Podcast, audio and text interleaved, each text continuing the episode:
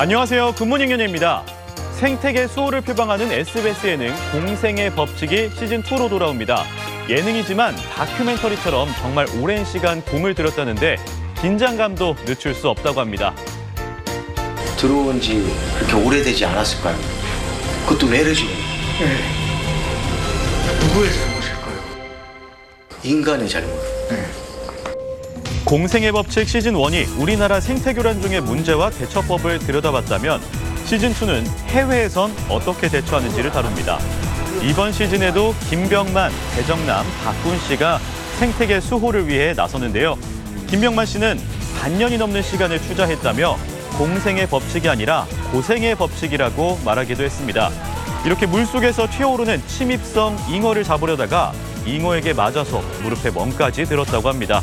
제작진은 예능인 만큼 시청자들이 환경 문제에 대해 좀 더 편하게 접근하고 감정이입을 할 수 있을 거라고 소개했습니다.